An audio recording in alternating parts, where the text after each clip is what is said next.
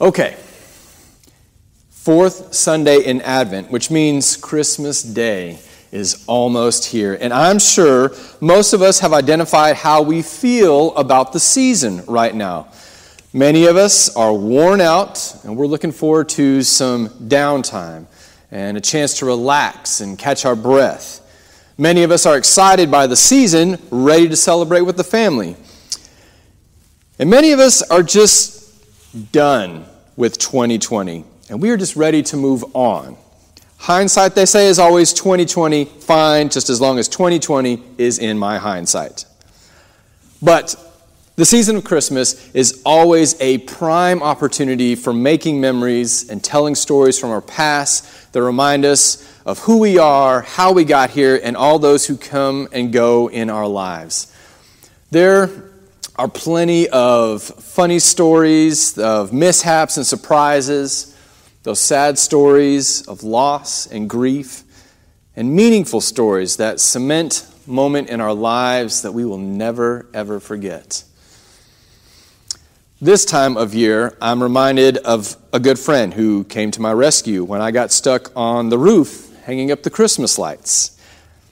I remember the first time my grandfather let me help him hand out the Christmas presents.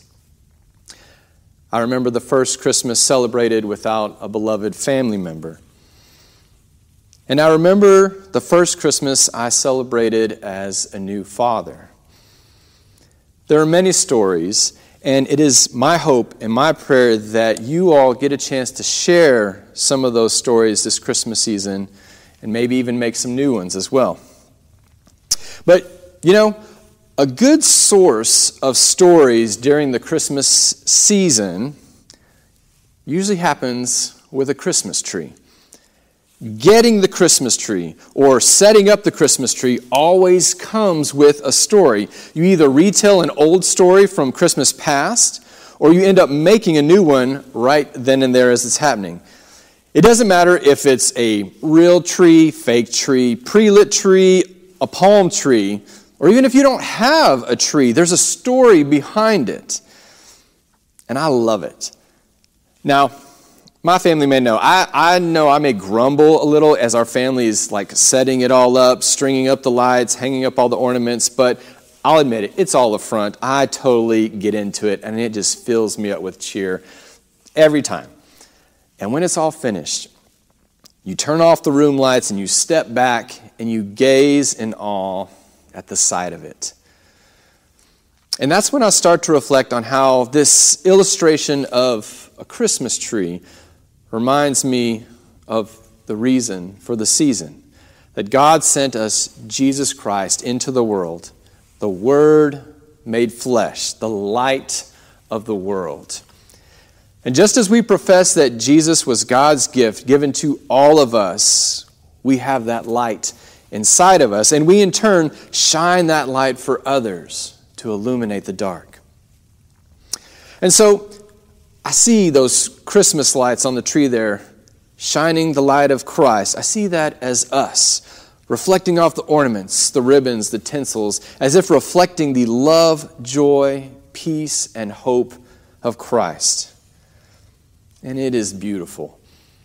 And I believe that's how the people of God, the church, should present ourselves to one another and to the world. This beautiful example that exudes the love, joy, peace, and hope of Christ. Because we know the story of how God so loved the world that he gave his only Son to take away the sins of the world. The perfect gift, who not only washed away our sins, but taught us and showed us how to truly love one another whether that's friends or family, strangers, and even our enemies. And when you get into that holiday mood, that reason for the season feeling, it is heartwarming. It is joyful. And it, it is as if we can see the glimpses of the kingdom of God here on earth, surrounded by the love of God. but you know, Life isn't always that perfect. As a matter of fact, I'd say that life is never that perfect. and neither is a Christmas tree.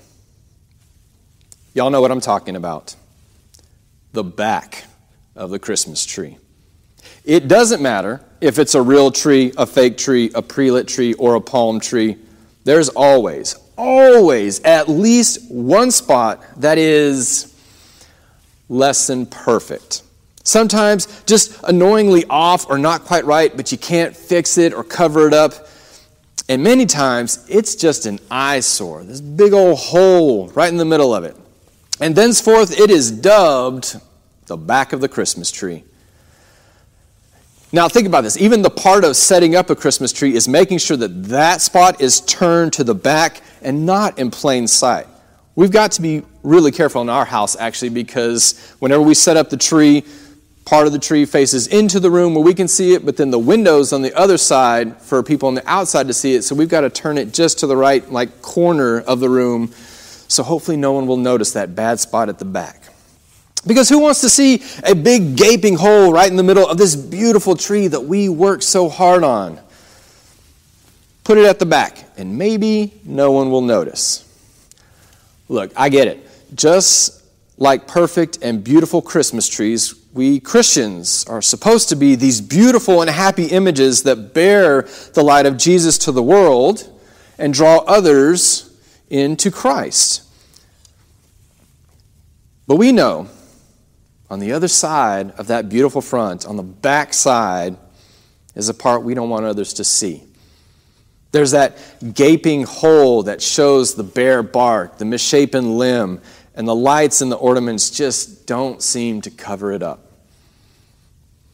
Those spots on the back of the tree are where life hasn't been so pretty. Maybe it's something that happened to us or someone we loved, a tragedy, a loss. Maybe it's something someone has done to us, a hurt or a betrayal. Maybe it's something we have done to ourselves or something we have done to another. And it has left this gaping hole right to our core. We can't let anyone see that. Hide it at the back of the tree.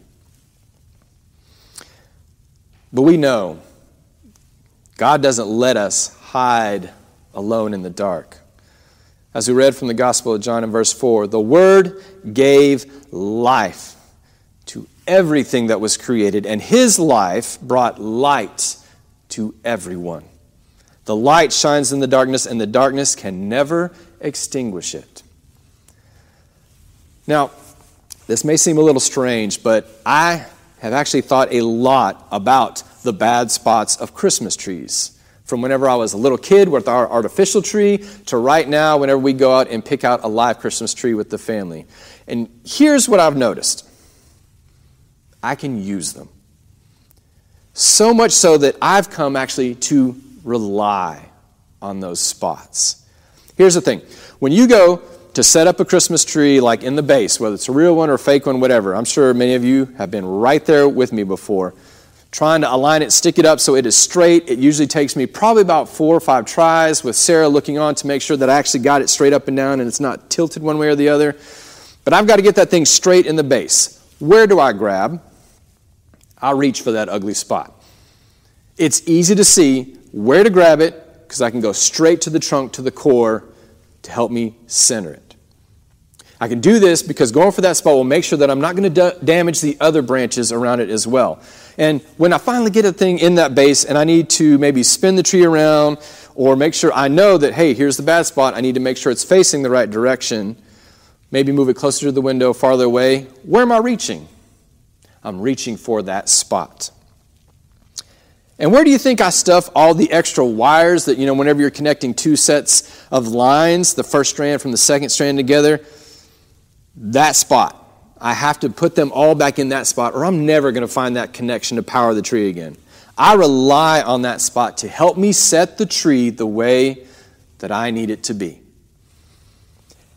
And here's where, you know, I get a little more quirky as well. If any friends or family come over and we get to talking about Christmas trees and decorations, at some point I'm more than likely to say, "Hey, come check out this spot at the back of the tree."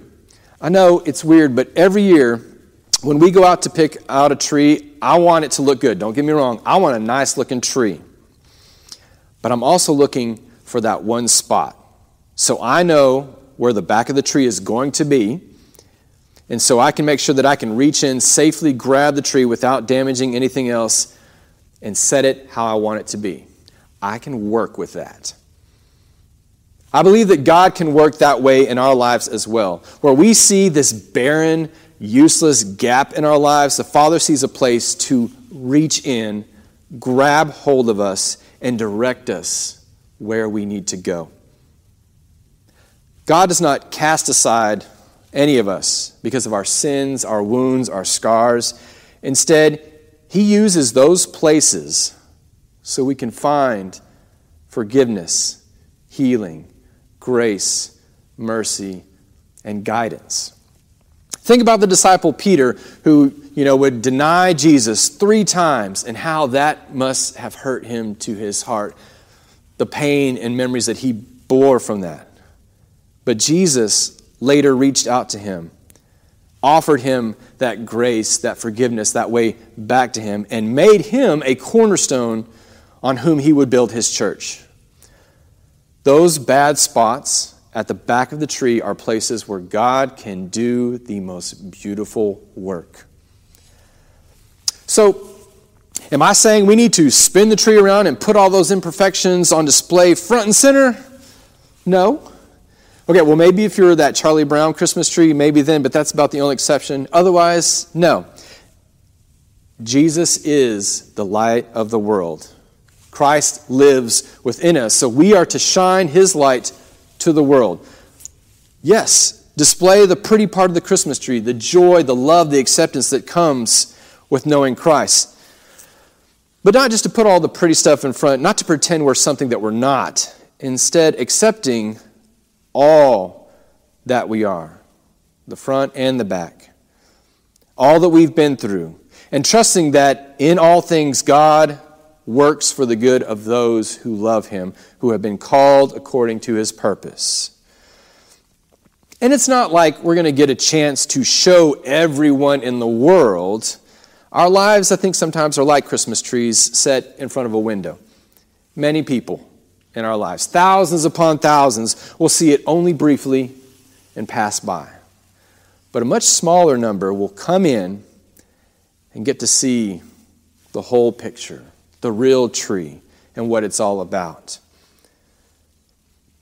So let the light of Christ draw them in, and then invite them closer to the story of what makes this tree unique.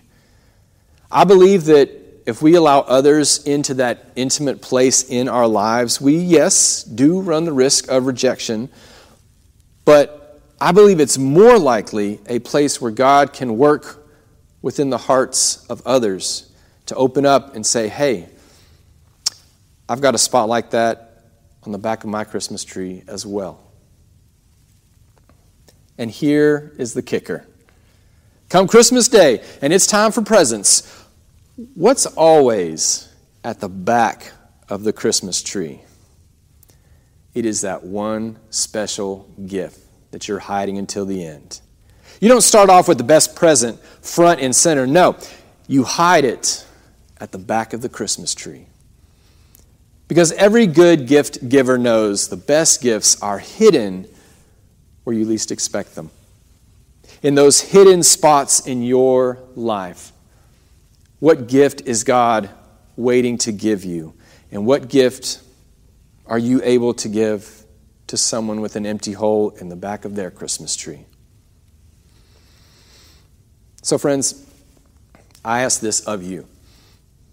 Let your words, let your actions, let your very lives shine that beautiful and joyful light of Christ so that others may see it and find hope and sense that peace that comes from God. And then, when we have the chance to get close, to get real with someone, maybe it's a family member, a friend, neighbor, or stranger, invite them to see the back of the Christmas tree where life has exposed our failures, our fears, our hardships, our brokenness, and where God has reached in and reached through to the very heart of us and grabs us and holds us and turns us where we need to be.